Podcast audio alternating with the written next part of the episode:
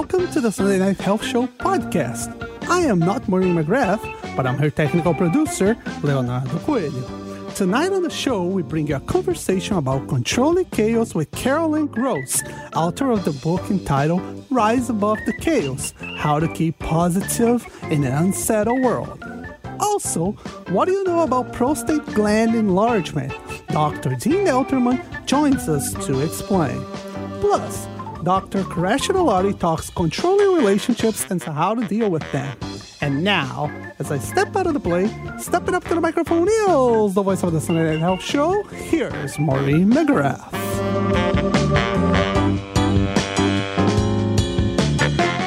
Welcome to the Sunday Night Health Show, a show about sexual health, how it relates to overall health, making your relationships the best they can be. Yes, even in a pandemic. I am Maureen McGrath, registered nurse, nurse continence advisor, sexual health educator, and host of this program. Tonight we've got Maureen McGrath behind the mic and Mike McLeod on the boards. Good evening. How are you? I'm very well. How are you tonight? Uh, good, good. Thank you. Holding up okay in yes. uh, this new world? Yes, yes. And uh, just trying to remember everything Brendan taught me. So we miss him very much. Maybe he's at home listening with his mask on or something. We do. Hopefully he has his mask on. He was always one. He was a mask wearer. Yeah. Not that everyone is in this country. I got mine ready. I'm ready every day. We have the, the anti everythings. yes. All right. Anyway, thanks so uh, much, Mike, for being here with me this evening, and very happy to have you. Tonight on the program, we're talking about rising above the chaos. How can you do that? If you'd like to be a part of the show, please give me a call. The number to call is 1 877 399 9898. That's 1 877 399 9898. You can text me there as well or email me in confidence at nursetalk at hotmail.com. Although we cover a variety of health subjects, this show is not a replacement for a virtual visit to your doctor doctor. We've got lots to talk about on the program tonight, but right now. And now, Maureen's Health Headline. Remember the world we used to live in before the pandemic struck? We had this nonstop chaos, uncertainty, and an overscheduled life. Chronic busyness was the flavor of the day. The busier we were, the better we were. Well, she wrote this book, Rise Above the Chaos How to Keep Positive in an Unsettled World, before the pandemic. But we need this book even more now. Joining me on the line is author Carolyn Gross. Good evening, Carolyn. Good evening, Maureen. My pleasure to be with you. Oh, well, thanks so much for joining me this evening. It's much needed for all of us, now, me included. Where do we where do we even start, right? Exactly. where do we begin? You've heard the expression "Do I stay or do I go?" I love yours. Yeah. Do you shine or do you whine? Ah, anyway, there it is. There are the shiners and there are the whiners. You are absolutely correct about that. People who, you know, see the the glass half full and those who see the glass half empty and, and never the twain shall meet. Um, but in this world, you you wrote this book uh, when we were living in that uh, world long ago, where we could go wherever we wanted to, travel whenever we wanted to. We knew what people looked like. Um, we weren't being told to go home, go back to our rooms, wear a mask, don't kiss anyone right. anymore. Um, yep. You know, life has or changed hug. or hug.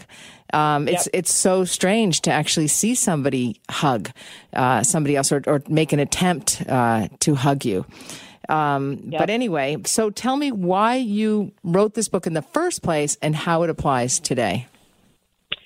Well, um, managing chaos, staying calm in the midst of chaos, and rise above the chaos have been my life's work for the last two decades.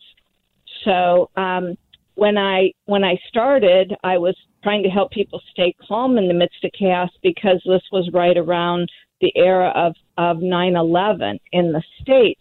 But the reason I wrote Rise Above the Chaos was that the technology connectivity of all of our lives had created like this backdrop of chaos that was there, you know, at the touch of our fingertips, right? If I can't sleep, I pick up my phone, I look at social media, right? Or if I wake up, I'm not awake until I see if anybody texted me last night. That right. That fine line and, between work and leisure no longer exists, as you say in your book. Yeah, Yeah, yeah, and it's and even when people go on vacation or holiday, again, this is back when we could go on vacation and holiday, right? Now we can't So even we- go on vacation or holiday. We're I still know, exhausted. I, so a lot of these, uh, so we're instead of being on vacation, you know, and wondering are we going to work when our, we're on our vacation, which is called leisure, by the way. You know, when you work during your leisure time, mm. it's leisure. okay. Yeah, leisure. so we we lost leisure and we got leisure, but now but now we're on lockdown, and that's another point though of why did I write Rise Above the Chaos because things were escalating. You know, before lockdown, and of course now since, w- th- there was just this pace that was escalating so much, and you you talk about health, I talk about health, right? And you can't always be in that fight or flight you know, waiting for a shoe to drop mode, and um, and yet look where we are. A- absolutely. In in many ways, there there have been some benefits um, to the pandemic, and I say that very cautiously Right. because I know a lot of people have suffered. They've lost their jobs. I heard a gentleman who said we used to have two modest incomes, and now we have none. We have no income at all. We both lost our jobs. and We have two kids. Um, many people are suffering with illness unnecessarily with illness. People with comorbidities as well have, are struggling um, with the coronavirus or extreme fears around getting the coronavirus. But but in a lot of ways. Um, the, the world calmed down really that that frantic pace that get up Yes. and go go go go never stop Yep. always busy always on your phones it would be a dinner table of everybody on their phones you'd have to make a rule Right. everybody put their phones down now i mean i have to say and my family it's not an issue anymore nobody picks up their phones at dinner anymore it's it's just a different piece it's a different calm um, but we certainly do have, and, and many families have that chaos still because of this pandemic, because they don't know where their next rent check is coming from, or they don't know where, how they're going to put food on their table. They're working from home, they're homeschooling their kids. So, what, first of all, is it about a person's attitude to this that will help them survive the chaos? Oh, absolutely, absolutely. So, you know, one thing that happened in my writing and in my research was I identified that chaos has to be looked at from two lenses. One is internal chaos, chaos that I have within me for whatever reasons, but chaos I have within me, and then external, the environmental. And what's happened is we've all been hit with so much external chaos that mm-hmm. whatever internal chaos hasn't been remedied or rectified, or at least we don't have effective coping skills, that's been the stuff that's been shaking, you know. And so now more than ever, we have to have solutions and strategies to rise above it. To rise above it. Absolutely. And you know, there's so many heartbreaking things. We we had a Zoom. I, I come from a very large family, and so one of my nephews turned 13, and so we had Okay. a, a big Zoom birthday party for him. Yes. wasn't exactly the same. He showed us his lizard and his bird, and then we started talking politics, and then we had to revert back to him because it was actually about him. but he likes politics.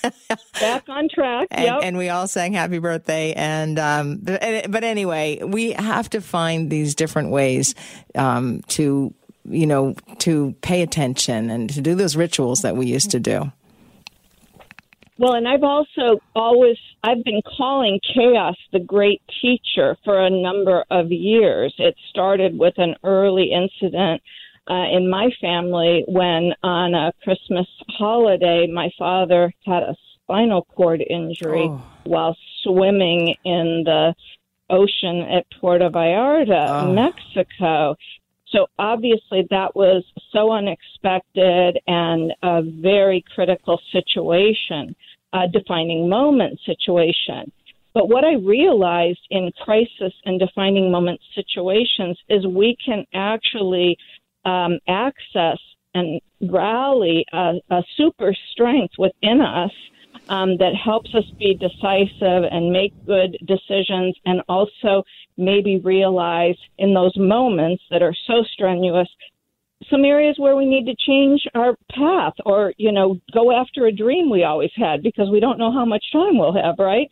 Absolutely. And so to me, to me, COVID has done that because it, it's it's been a defining moment for the collective. You know, a defining moment for the collective. Like we're all under that magnifying glass right now, and then you know, some of us are reacting similarly and others are acting so differently. You know, even just the mask, to mask or not to mask when you're taking a walk outside, you know, that is the question. It's a new uh, Shakespeare play. Absolutely, and and there can be shame in it. I'm I'm terribly sorry to hear about your father.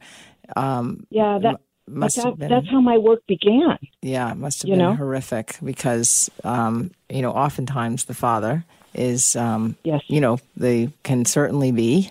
When you know, when I was growing up, my father was a very strong um, person and um, very secure and very there, very reliable, yeah. and you know, yeah. um, so uh, that's very very difficult. Um, some people create their own chaos. Accidents happen, as did with your father, but um, yes. some people create chaos in life.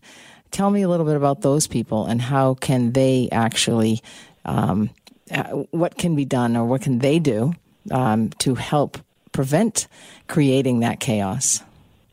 Well, there's a couple um, possibilities. One is that they grew up in a chaotic environment, so it's familiar. So if things slow down or that gets easy or calm, they don't know that isn't familiar, you know, family familiar. So that becomes a, you know, chaos creator right there. Um, and the others are um, maybe they need attention. Mm-hmm. You know, maybe they need attention. So if they have some big drama that they can go on and on about, then that'll bring them attention. And those two can also be the same person. You know what I mean? Mm-hmm. But you can have people who maybe didn't have um, all the chaos in their early life, but somehow they need to have the light on them most of the time, and so they create these things. So those are just a couple, you know, for for a big throw it out there kind of mm-hmm. scenario. Thanks for hanging on the line. Carolyn, I have Taylor from Calgary, Alberta on the line. Good evening, Taylor. Hey. hey. Hi, Taylor. Hi. How are you? Hi. Hi. I'm good. How are you guys? Great. Very well, thank you. How can we help? So yeah, I guess sorry. Um, so I guess I when you were saying that you're like people are addicted to chaos and stuff like that. Like, I wouldn't necessarily characterize myself as like addicted to it, like need it, but I do feel that whenever there is chaos, it seems like maybe it's something that I can solve or deal with. And maybe when there is no chaos, it feels maybe unsettling. Like, I don't know, like there's just like an unsettling feeling. Yeah, that's a that's a great question um, or, or thought and um, insight. Actually, what do you think, Carolyn? For people, for someone like Taylor some people are hardwired to solve problems and you know just make make choices and make things happen. And so if chaos is your specialty then when it shows up you know you've got your adrenaline pumped up and you feel your power and you go solve those problems and everybody claps. And when you don't have a challenge then you're like well what wait a minute where's my adrenaline where's my claps you know and you can waver. But it just means you're hardwired for problem solving because that's when your power, you know, your power surges really kick in. Does that seem like it fits a little? Yeah, and I guess like my question would be like, what can I do in those moments where I'm like feeling maybe content? Because I feel like I might might have a hard time feeling content. I'm either super super happy or I'm super super sad. So, do you have any advice for like how to just be okay? Yeah, I think we're all trying to find that right now because we are riding this thing called the Corona coaster. so, what we have to do is when you are having the happy moments, I think we all have to just go, "Whoa, yay, I'm feeling hopeful and I'm and I'm not feeling bad." And if you go low on the coaster, you know, and you dip low, you go, "Oh, wait a minute, wait a minute, wait a minute. I want to come up a few notches." And what I would do there is just think about other times in your life where you felt a little desperate or useless and how something came along to lift you up put uplifting thoughts of your past. That's called your mastery of experience into your brain, and that'll bring you up from hitting that low that low point. Taylor, can I ask you a question? Are you talking about at home or are you talking about in the workplace? I would definitely say at home. at home. Interesting. Yeah. Yeah. Yeah, it's actually surprising. My job has been the one stable thing this year. Everything else has been totally chaotic and out of my control. Yeah, that's really hard. Yeah. So that's with family dynamics or just everybody being quarantined and in each other's space and face more? Um, actually, I've been in like a long distance relationship and with no jobs in like a lot of industries, like no new movement. So we haven't been able to like actually see any like like change in our industry. So it's been really hard waiting for jobs, and we've been apart for now a year. Oh, I see. So you're employed. Yeah. You're employed, but you're yeah. love and my, interest. He, he is as well, but he just um, it's been hard to find a job. We're long distance, so it's been hard to find a job here in Calgary. closer yeah. to you. Yes, yes. Yeah. And that's something you know that's the you don't have any control over, and that's that's hard too because you're a problem solver. Exactly. Uh, So then you learn patience. That's when you get to learn patience, and that's a lot of character building too. But definitely Oh put gosh. positive thoughts out towards Yeah. him, towards the you know that there's an opportunity because there we're going back to that do you shine or whine, and so even when you feel whiny and whiny, find some way to get it to the shiny. yeah, I'm trying. well, good luck, Taylor. Well, you're May- calling. You're Yes. calling us. That's thank a you guys for thing. answering my call. That's the Yeah. first step. You're very welcome. So maybe you should read Rise Above the Chaos: How to Keep Positive in an Unsettled World. Um, anyway, that was that was a great call, Taylor. Um, I have to say. Uh, Carolyn, I'll give you my own problems. You can be my therapist here for a couple of minutes. I don't like right. chaos.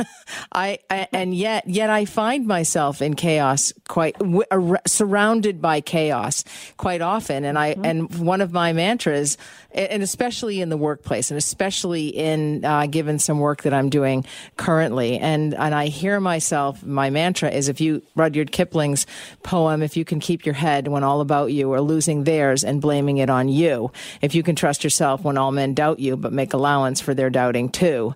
And if you can wait not be tired by waiting or being lied about don't deal in lies or being hated. Don't give way to hating. And yet don't look too good nor talk too wise.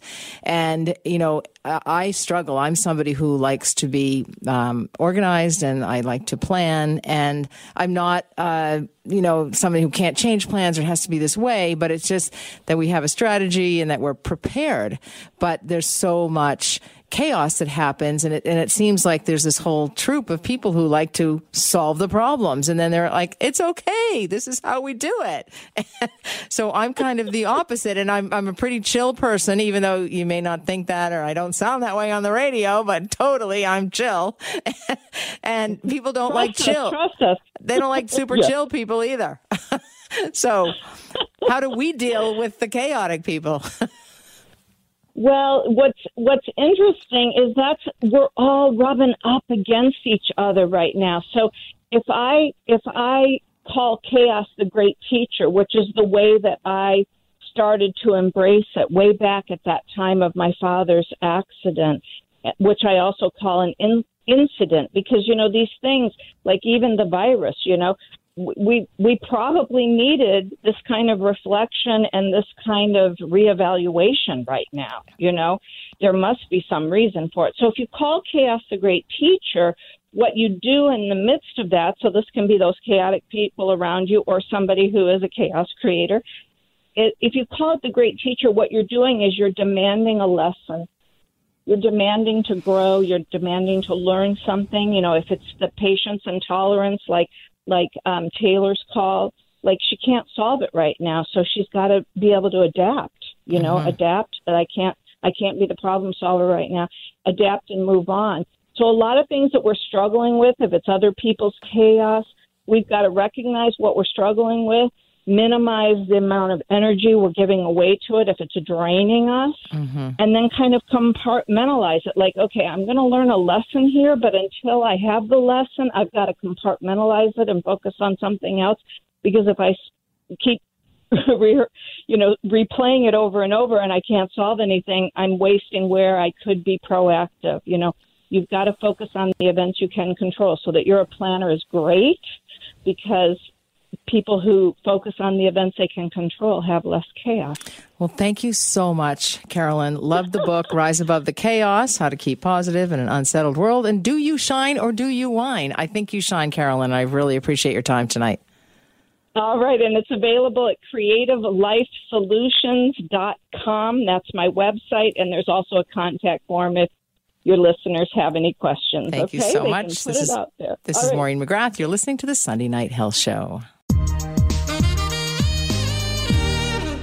This is a very important subject, and I see a number of patients. And recently, I saw a patient in my clinical practice who I had to see in person. I'm doing a lot of virtual visits these days to teach him how to do intermittent self catheterization, which is why I invited Dr. Dean Elterman. You can call him a below the belt doctor. He's a urologist, an academic urologist at the University Health Network, University of Toronto. He specializes in BPH, benign prostatic hyperplasia, neuromodulation, OAB, and functional urology. Good evening, Dr. Elterman. Hi, Maureen. Nice to be with you again. Yeah, thanks for joining me from Toronto. I know it's late there. Oh, that's fine. I'm always ready to join you on the show. Excellent. Thank you. Late in a lockdown. Anyway, what else are you doing anyway, right? Our sleep is Exactly. off. yeah. It's a 24 7 deal.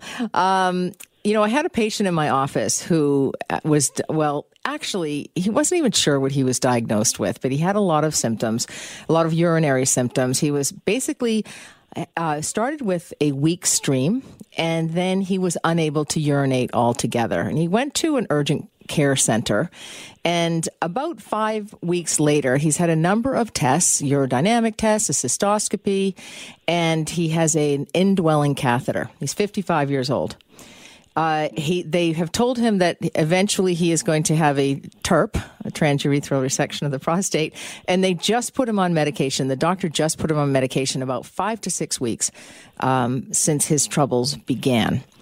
So I, I'd be interested to hear your thoughts on that particular case. He'd like to have the indwelling catheter come out, and he would like to be taught intermittent self catheterization. Right. So this is a classic presentation of uh, prostate enlargement, benign prostate enlargement, or BPH, and it's a it can be a very slow and insidious chronic condition where. You know, as men get older, their prostate starts to enlarge, and slowly it'll start to obstruct the stream of urine as it empties the bladder.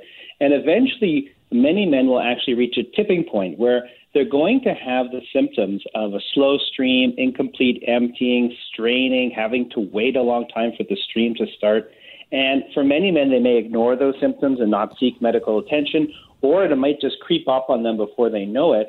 But eventually, they could actually tip the scales to the other side where they can't even pee at all. And that's going into urinary retention.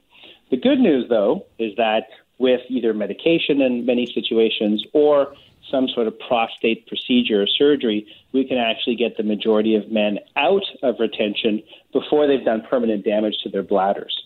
Right. So, so this gentleman is quite depressed, and he feels like it's it's been it's now about seven weeks. Um, and at about six weeks, he was put on medication. Uh, he was given a number of tests, and you know you have to wait for tests these days. Um, and uh, he kind of feel, felt a little bit like, why didn't they put me on the medication earlier? What would be the initial treatment for somebody with BPH who is having difficulty voiding or unable Yeah, to so unable to void altogether, yeah. basically? Yeah. Well, the mainstay of, of BPH treatment uh, has been medical therapy. I mean, there's many people who have symptoms, and you can just go on to watchful waiting and see how your symptoms go slowly over time. But generally, over the last several decades, we've we've put men on medications, and essentially, there's two classes of drugs. One class called alpha blockers are essentially prostate relaxers, and there's another class of drugs called 5-alpha reductase inhibitors that are prostate shrinkers. So you've got relaxers and shrinkers, and you can actually take them together. the relaxers actually take about hmm, a week to start to work once you start taking them, whereas the shrinkers can actually take six months or more. Mm-hmm. So if you're getting into trouble with urination, you want to get on those medications as soon as possible. Um, and in many cases with retention, once you go on the med after a week or two, you can try again to be able to pee on your own. Uh, and of course, if the medications don't work, then there are a number of procedures, both more conventional transurethral surgeries and some new minimally invasive options as well. And so, is it best to go the conservative measure um, to start with? You know, uh, well, like medications, uh, such as medications, for example, are also good yeah. bladder health. Yeah, I mean, I think medications are the easy, most accessible option uh, to men. Uh, you don't need to see a specialist to get onto medication. This is something that family doctors, GPs can prescribe routinely. So you shouldn't hesitate to mention to your family doctor that you're starting to see some changes in urination, the slowing of your stream, having to wait a long time because they can put you on the medications uh, early on. Uh, and again, prevent episodes where you can't pee at all, or even prevent the need for having a medication uh, or a surgery in the, in the mm-hmm. future. And you mentioned, well, I think I mentioned urodynamic testing, and um, sometimes, uh, or is it often that men will have a cystoscopy done? And what is the purpose of having a cystoscopy done? So cystoscopies are, are sort of like uh, almost like the stethoscope for a urologist. It's a way for us to actually look and see what's going on uh, in the lower urinary tract. So uh, cystoscopy is done with a flexible digital or fiber optic scope. It's much smaller than even a, a size of a, a small pen. Uh, it's done under just local anesthesia. We can use a little bit of a numbing gel. And essentially, it's a way for us to look along uh, the urinary passageway uh, from the urethra all the way back up into the bladder. It can be done for both men and women.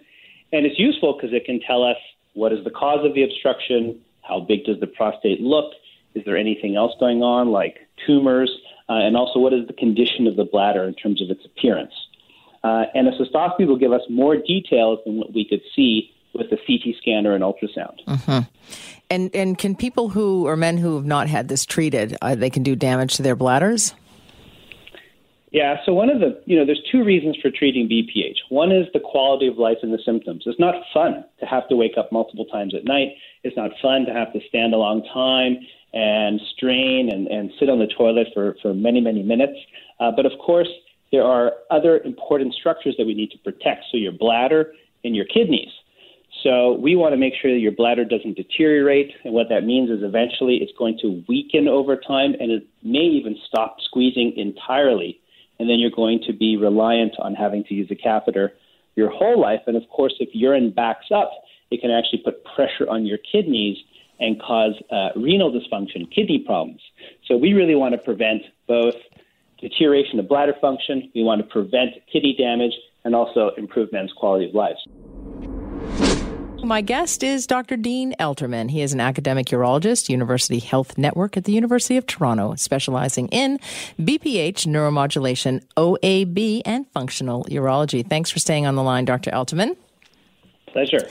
Uh, I want to. Most people believe that only women leak urine, uh, that it's associated with little old ladies. There's lots of marketing and pink packaging. I actually have an idea. I mean, let me just run it by you that I wanted to buy some pads and just mark them with blank, you know, paper and then put a sign on it that says, you don't have to live in pads. There are many treatments for you. Um, and then call this number. Anyway, um, because and it's actually the, in some of the drugstores across Canada, it's the number one product, adult diapers. And it's not just women, it's men who are affected by this as well. And that's what you specialize in your, uh, with partly in your uh, clinical practice. So, um, men can not only leak with stress urinary incontinence after surgical procedures, but they also can get overactive bladder. Tell me what overactive bladder is. So, overactive bladder is uh, a group of symptoms where essentially you have the sudden, compelling desire to, to urinate and you can't delay or defer going. In other words, you need to go and you need to go right away.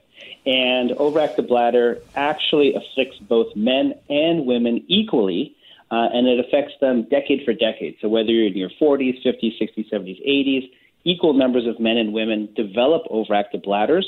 Um, and the main symptoms of an overactive bladder are what we call the fun fun symptoms frequency, urgency and nocturia, which means up, waking up at night to pee. So essentially, you have to have urgency, so rushing to the bathroom, and it may also happen frequently, like eight or more times in a day, and also wake you up from sleep. So those are the main symptoms of OAB.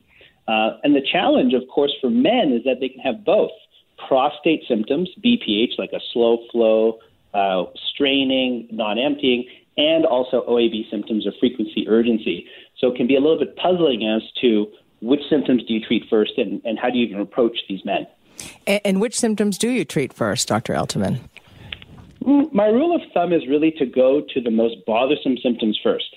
So if men are really bothered by rushing to the bathroom and having small leaks of urine, I would actually treat their OAB first and see how they do. Now, of course, if they also have a slow urinary stream, we may also give them at the same time, say, one of those prostate relaxing medications. So men can we can mix and match different classes of drugs according to which uh, symptoms are bothering our patients. Uh, so, you know, a lot of people don't even realize that there are many treatments for leakage of urine. And of course, with overactive bladder, men and women can leak with that as well. So it can be a dry OAB or a wet OAB. Is that correct? It can. In fact, about two thirds of OAB is dry, meaning you're not going to have any leaks. And specifically, you know, men who have prostates kind of act as a buffer, so they're less likely to leak compared to women who have OAB.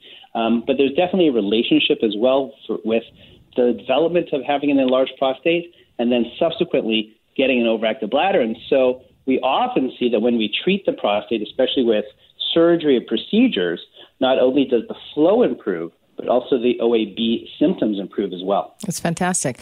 Um, you're also doing some research um, on stress urinary incontinence out of the University of Toronto. Tell me a little bit about that and that new device. Yeah, so stress urinary incontinence is leakage associated with coughing, laughing, sneezing. So stress, you physical stress you would put on your bladder, very common uh, in women day to day, uh, especially as they get a bit older. But it is also something that happens in men specifically after prostate cancer treatment. We know we just finished uh, November. November is prostate cancer awareness, and essentially when we remove the whole prostate surgically, surgically to treat prostate cancer one of the side effects, unfortunately, is leakage of urine or stress incontinence. And so some individuals in Canada have actually developed this new product called the Contino device, and it acts like a small urethral insert, uh, and it can block leaks from happening. So this is one of the new areas of research that we're focused on because we used to just have pads and diapers or external clamps or uh, surgical implants, and this is something that's completely different. Yeah, it's fantastic. And I love the fact that there are more and more advancements in treating leakage of urine because people can become isolated and depressed. It's a reason for a long term care at home admission. And in these days with coronavirus, all of those things matter just that much more. Yeah, absolutely. We we want to have uh, men and women living in the community uh, not having to worry about having accidents, not worrying about going out in better days without coronavirus, uh, to visit friends and family, and, and, worrying about having a leak when they're out there. Uh, and so, all of these strategies, whether it's medication, whether it's pelvic floor physiotherapy, or whether it's uh, a new device like a, a Contino urethral insert, all of these can help give uh, at least our patients a greater sense of security and improved quality of life. We just have about 20 seconds left. Um, how can people get uh, learn more about the research, Dr. Elterman? Uh, the research, they can look on uh, the uh, Life 360 website as well as MyContino, M Y C O N T I N O. So the device is called the Contino uh, device, and it's a Canadian uh, product, and they can look online. There's a number of ways of finding uh, the clinical trial information. There's and sites in Vancouver and in Toronto. Wonderful. Thank you so much. Really appreciate all of the information. You got questions? She's got answers. The nurse is in for Nurse Talk. We've all had them controlling bosses, siblings, friends, spouses, parents. Joining me on the line now is Dr. Kourosh Edalati. He is a psychiatrist and CEO at Elumind Centers for Brain Excellence in Vancouver. Good evening, Dr. Edalati. Good evening, Maureen. These controlling people, they're a mystery to me. um, but they're everywhere. And uh, so I, am probably going to start out with a, a, tough question for you. But um, so I yesterday I went to pick my husband up at, at the marina. And as I was driving back, I said, I'd spent a few hours by myself in my home, which never happens anyway. And so I get into trouble. So I said to him on the drive home, I'm, I have something to tell you, but I don't want you to respond. This does not warrant a response. I don't want you to say anything. And so he didn't say anything. And so then I said, I have moved the uh, table in the family room to the dining room, and I've moved this pedestal table that I had been on the hunt for forever into the family room. So I'd switch the tables around. And so he didn't say anything for about 30 seconds. And then he said, what did you do? Drag it from one room to the next? Are the floors all chewed up? How did you do that? How did you lift that table? And I didn't say anything. And he said, Did you do it by yourself? And I said, No, I had help, which made him feel a bit better. Then we walked in and he said, I love it. It looks great. Who's the controlling person there? you don't have to. I suspect it's me. We have those situations though in our lives, right? Well, it's it's in everyone's lives, Maureen, without any question. Um, and I'm not going to answer who's the controlling one. I know, I know it's him. Let me tell you. But what exactly is a controlling person? Is it a diagnosis?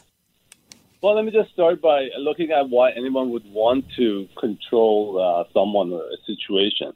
Right? I mean, that's oftentimes the million dollar question. Uh, and the simple answer is anxiety and fear. Uh, these are the root causes of uh, any kind of controlling behavior. And some of them are very subtle. You just don't really see it, but uh, they, you feel it. You feel it in your gut that this, this is actually not feeling so good, right?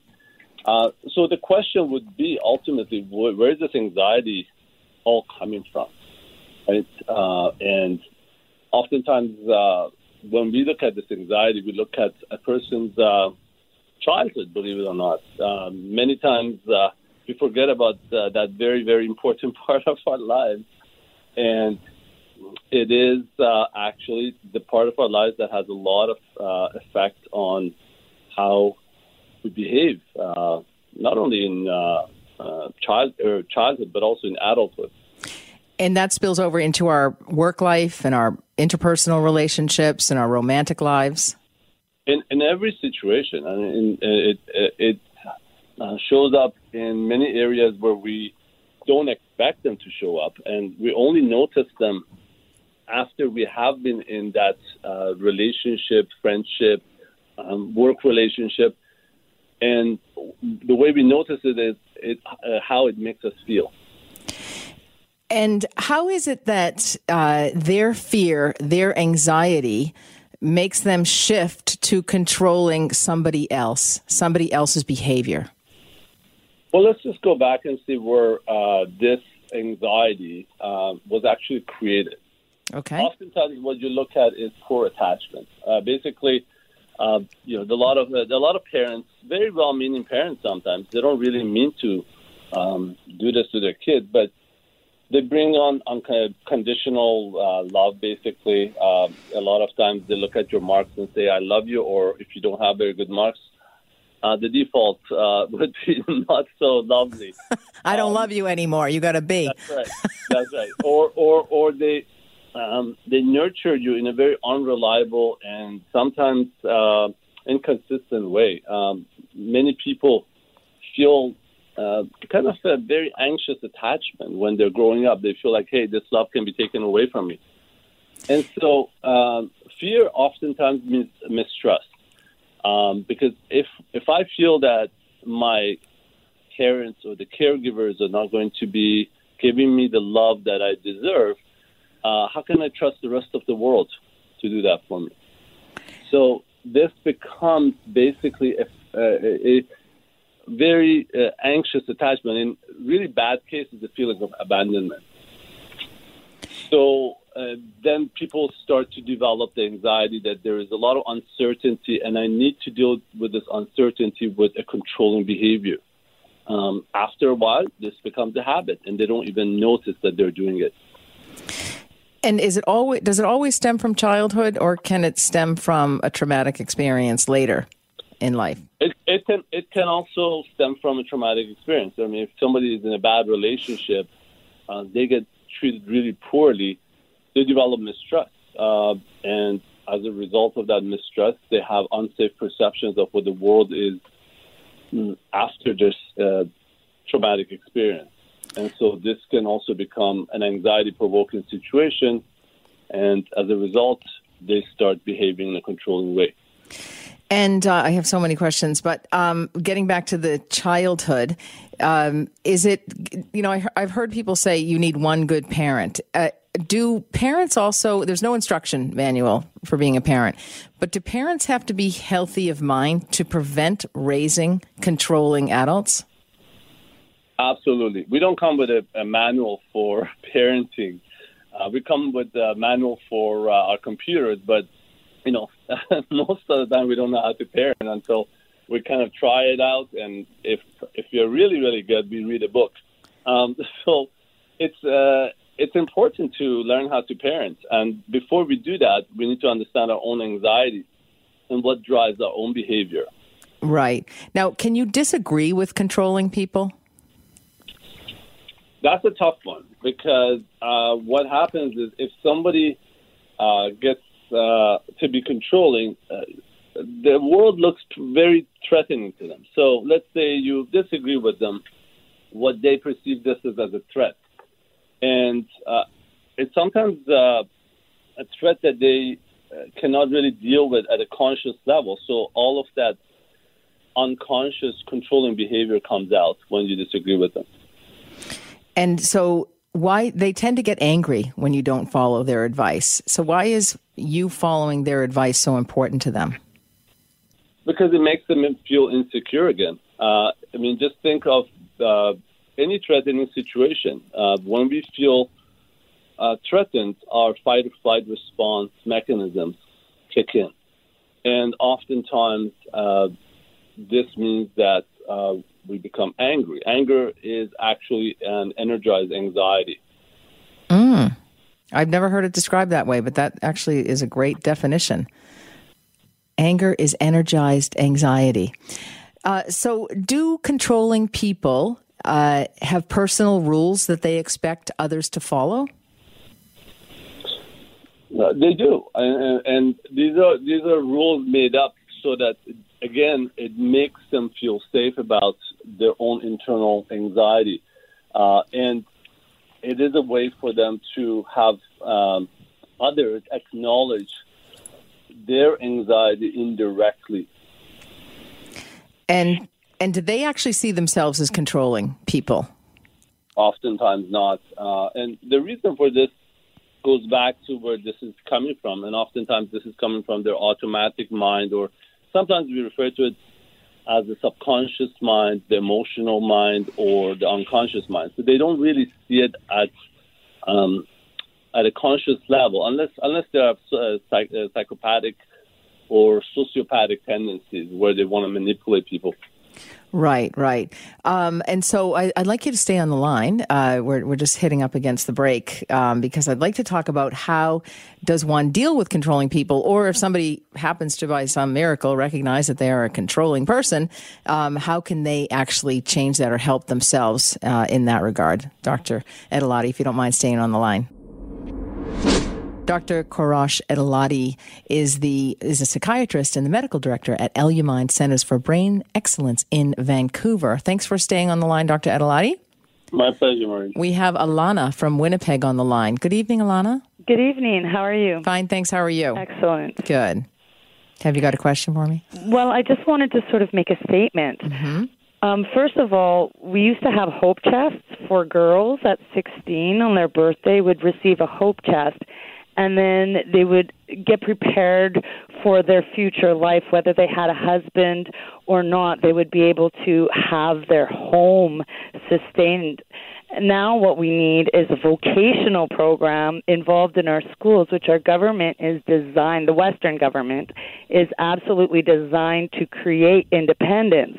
So we should be creating this vocational program where it doesn't matter skin color or sex, gender, um, desires anybody and everybody should be able to walk up to this program and create their food, shelter, and clothing um, hope chest, quote unquote, so that we don't have to rely on anybody. And then everybody that has perhaps um, more of a susceptibility, if they were perhaps um, hospitalized as a child with diphtheria or something, so that they were isolated and so they wanted control over anything as they grew up, whether their parents were um, abusive or not abusive. So, yeah, I just think that we need to um, continue to evolve our government. Of course, I'm a big advocate to the North Star is one of the agendas that we keep forgetting as we're voting every four years. that we have to get show. to the North Star. So we all have to be independent, but yet we have to be able to rely on each other at the same time for all those wonderful things that we need, like family and friends and and bosses. yeah, I, I, think you bring up a great point. And, and Dr. Edalati, uh, is this is there some way to protect against um, being attracted to somebody who might be a controlling person? So are, are are some people at greater risk than others? Say those that don't have the opportunities. And I fully agree with you, Alana. I think we need to do more and more to have more access and more uh, access to education healthcare, especially for girls and women. Um, but is there some way that we can uh, provide immunity against becoming working for a controlling boss or, or getting into a relationship with a control freak? I think uh, the point that Alana brought up was wonderful.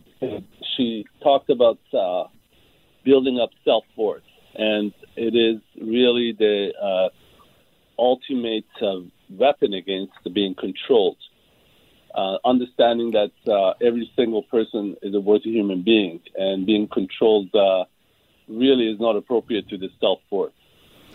So if we have programs that uh, that create that self worth and help people understand that no matter what childhood they had or what what circumstances they grew up under, uh, they're worthy human beings. And uh, once they recognize that, um, they have the world in front of them, uh, and this will prevent them from being a victim of someone who's controlling. Right. Um, no, it's it's a great point. But for those people who don't have that benefit, or um, you know, don't feel great about themselves for whatever their past experience may have been, is there some way that they can protect themselves against uh, getting involved with somebody like this? And then I don't want to forget to ask you. We don't we don't have too much time left. Um, how can controlling people help themselves? Well, first thing uh, is uh, identifying uh, if there is a controlling behavior uh, being experienced. Right, this is uh, one of the ways to see it. But uh, to go back even further, being able to deal with um, their own underlying anxieties um, and seeking out uh, mental health uh, professionals uh, to help them build resilience. In schools, they can introduce something called social emotional learning, which is a way of really uh, helping children develop that resilience. Uh, and um, this is uh, something that the governments have to take on um, to create. But on a uh, level where people can kind of protect themselves is understanding when they're uh, entering any kind of work or uh, relationship, any kind of interpersonal interaction, where that controlling behavior is and how it is affecting them. That right. was the first step, is identifying it. Mm-hmm. Many people have to keep jobs, and that's a big worry today. Um, so they, they will put up with things or they stay in a relationship because of finances. Um, but it all ties back to self worth, I guess.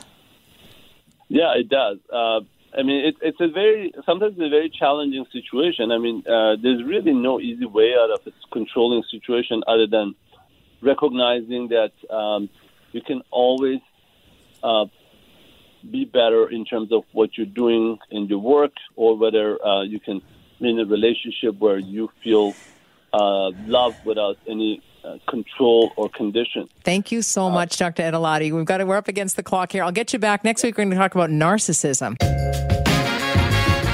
It's time for the Bedroom Bulletin. She's an integrative physician, a TEDx speaker, co founder at West Coast Women's Clinic, and author of The Mind Body Cure. She is Dr. Bal Pawa, and she joins me on the line. Good evening, Dr. Pawa. Good evening, Maureen. Thank you so nice much to for be here. Oh, it's wonderful to have you. This is a very hot topic. I know you do a lot of work around menopause and perimenopause and and that t- and beyond and that th- those times of life for women. And uh, but you've written an, an, a phenomenal book called The Mind Body Cure. And just have a quick question as it relates to menopause or that time in a woman's life. Um, is it beneficial for a woman to we all have stress in our lives and, and stressors and but is it beneficial to um, treat though or learn to manage or to deal with or process all of the stress that is coming at women today and, and does that have an impact on perimenopause and menopause and beyond Absolutely, Maureen. Um, the stress hormones are cortisol and adrenaline. So when we're in fight or flight, we secrete a lot of those hormones. And that's fine for short term stress. But if a woman is under long, chronic stress, excessive stress hormones, it impacts her estrogen and progesterone because we have a hormone symphony that works in the body. So one action has a reaction. So we've noticed at the clinic for the past 20 years, we thought we were just going to deal with estrogen and progesterone, but much to our surprise, we've learned how much of a big bully cortisol is. And women who are stressed have a more dramatic uh, journey through menopause and perimenopause. They have mood disorders and anxiety and more hot flashes, and insomnia is a big one. So stress shows up big time for for women. Do we all have stress, or does some manage stress better than others? How does that work? Well, stress, as you know, is pervasive. It's everywhere. Everyone has it, but we react differently to different things. So a little bit of stress is actually good. It helps us to stay safe. For example, with all this stress with COVID, a little bit of stress is good. We wear a mask, we, we distance, we listen.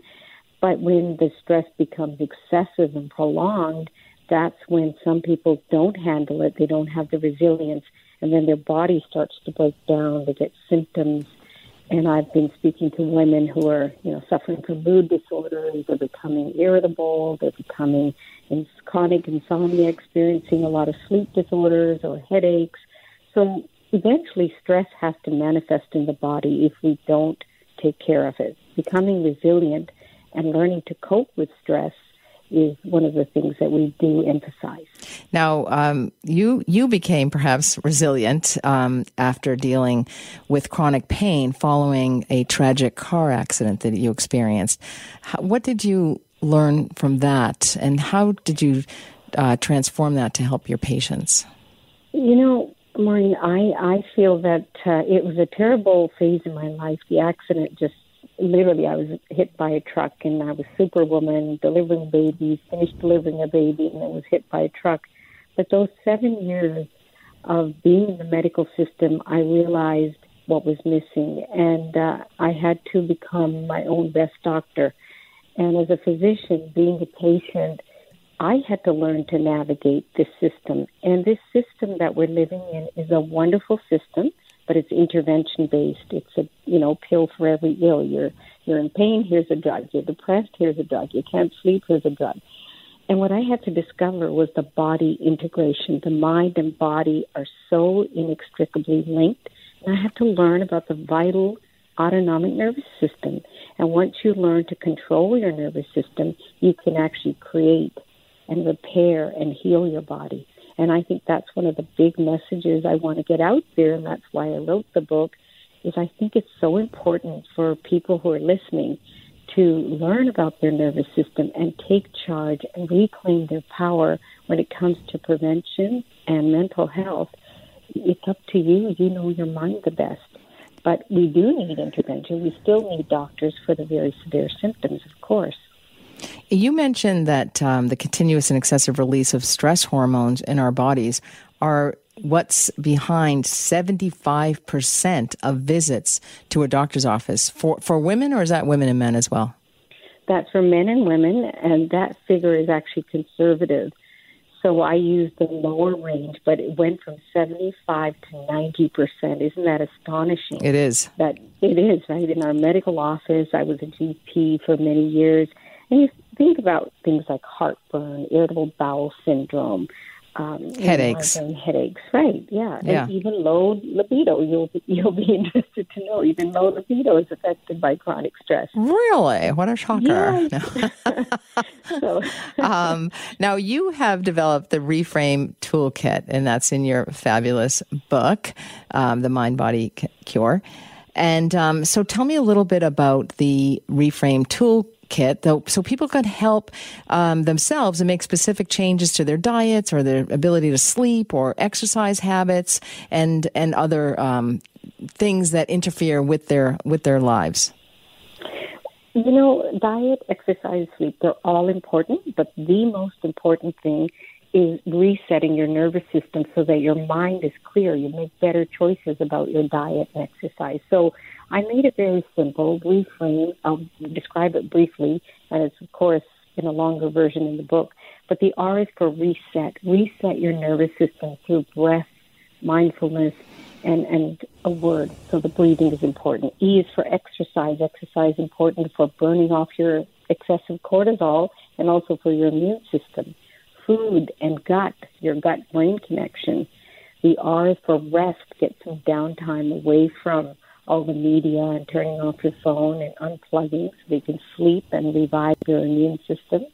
A is for assessing your mental dialogue. It's really important to be aware of your thoughts because your thoughts change your biology. And M is for mindset. Uh, in the book, I talk a lot about your health mindset versus your illness mindset. So cultivate a mindset of resilience and learn how to respond to stress rather than react to stress. And E is, of course, examine. Go get an examination. If your symptoms are severe, you're having a lot of problems, you're not able to manage your symptoms at home, we still need intervention.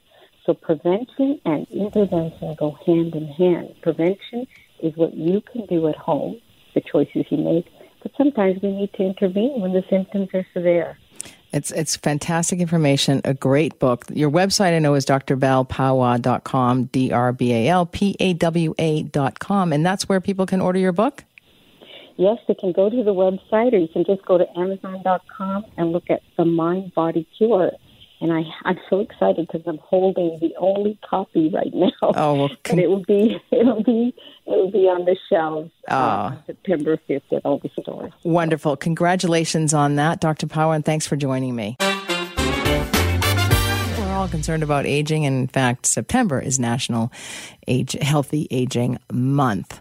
Uh, there are so many illnesses like diabetes mellitus, congestive heart failure, chronic obstructive pulmonary disease, and some forms of dementia that uh, can be delayed or even prevented. But these are some of the most common uh, health concerns of people as they age. Uh, the other thing I hear in my clinic all the time is pain, joint pain, um, neuropathy.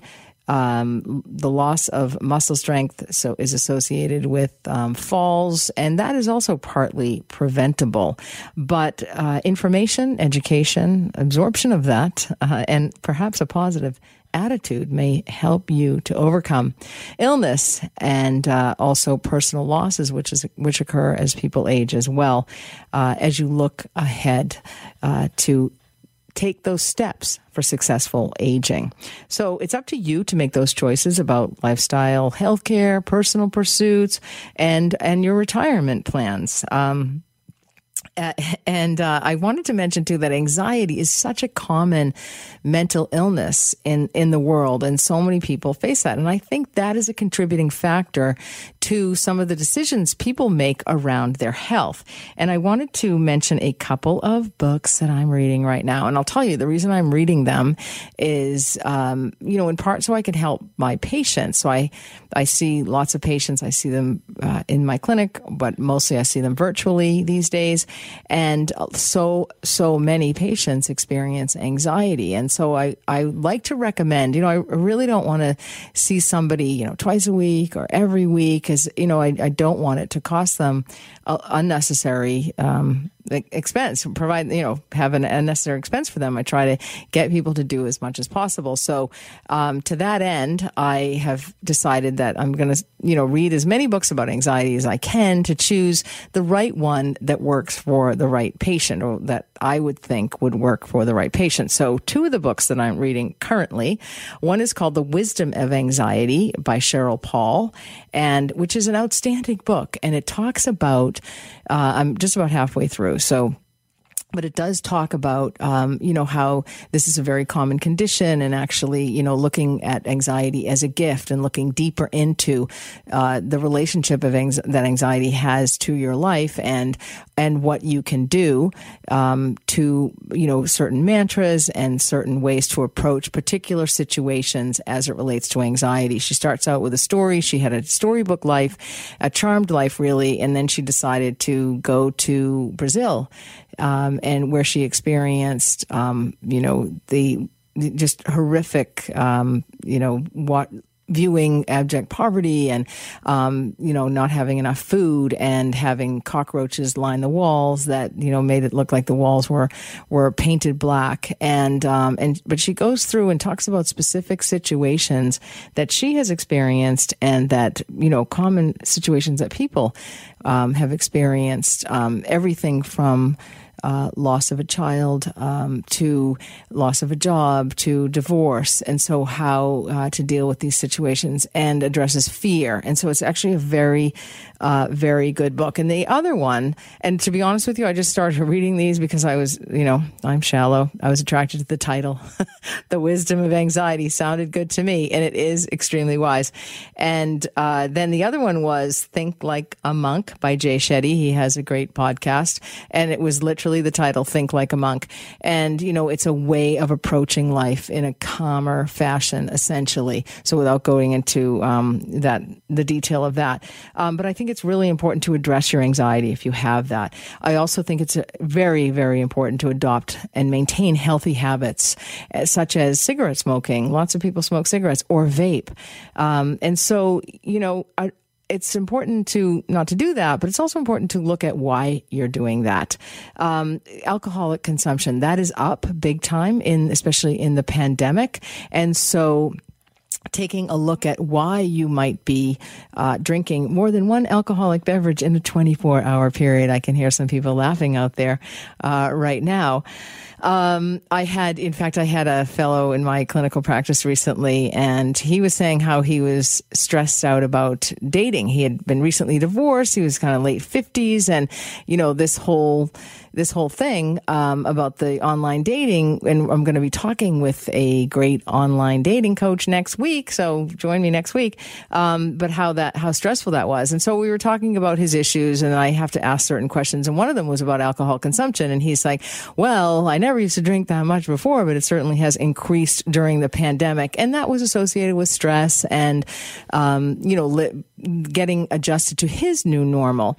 Um, it's important that you exercise regularly, and that's every single day, maintaining that triad of weight bearing, aerobic exercise, and balance activities. Very important uh, for your balance as you age.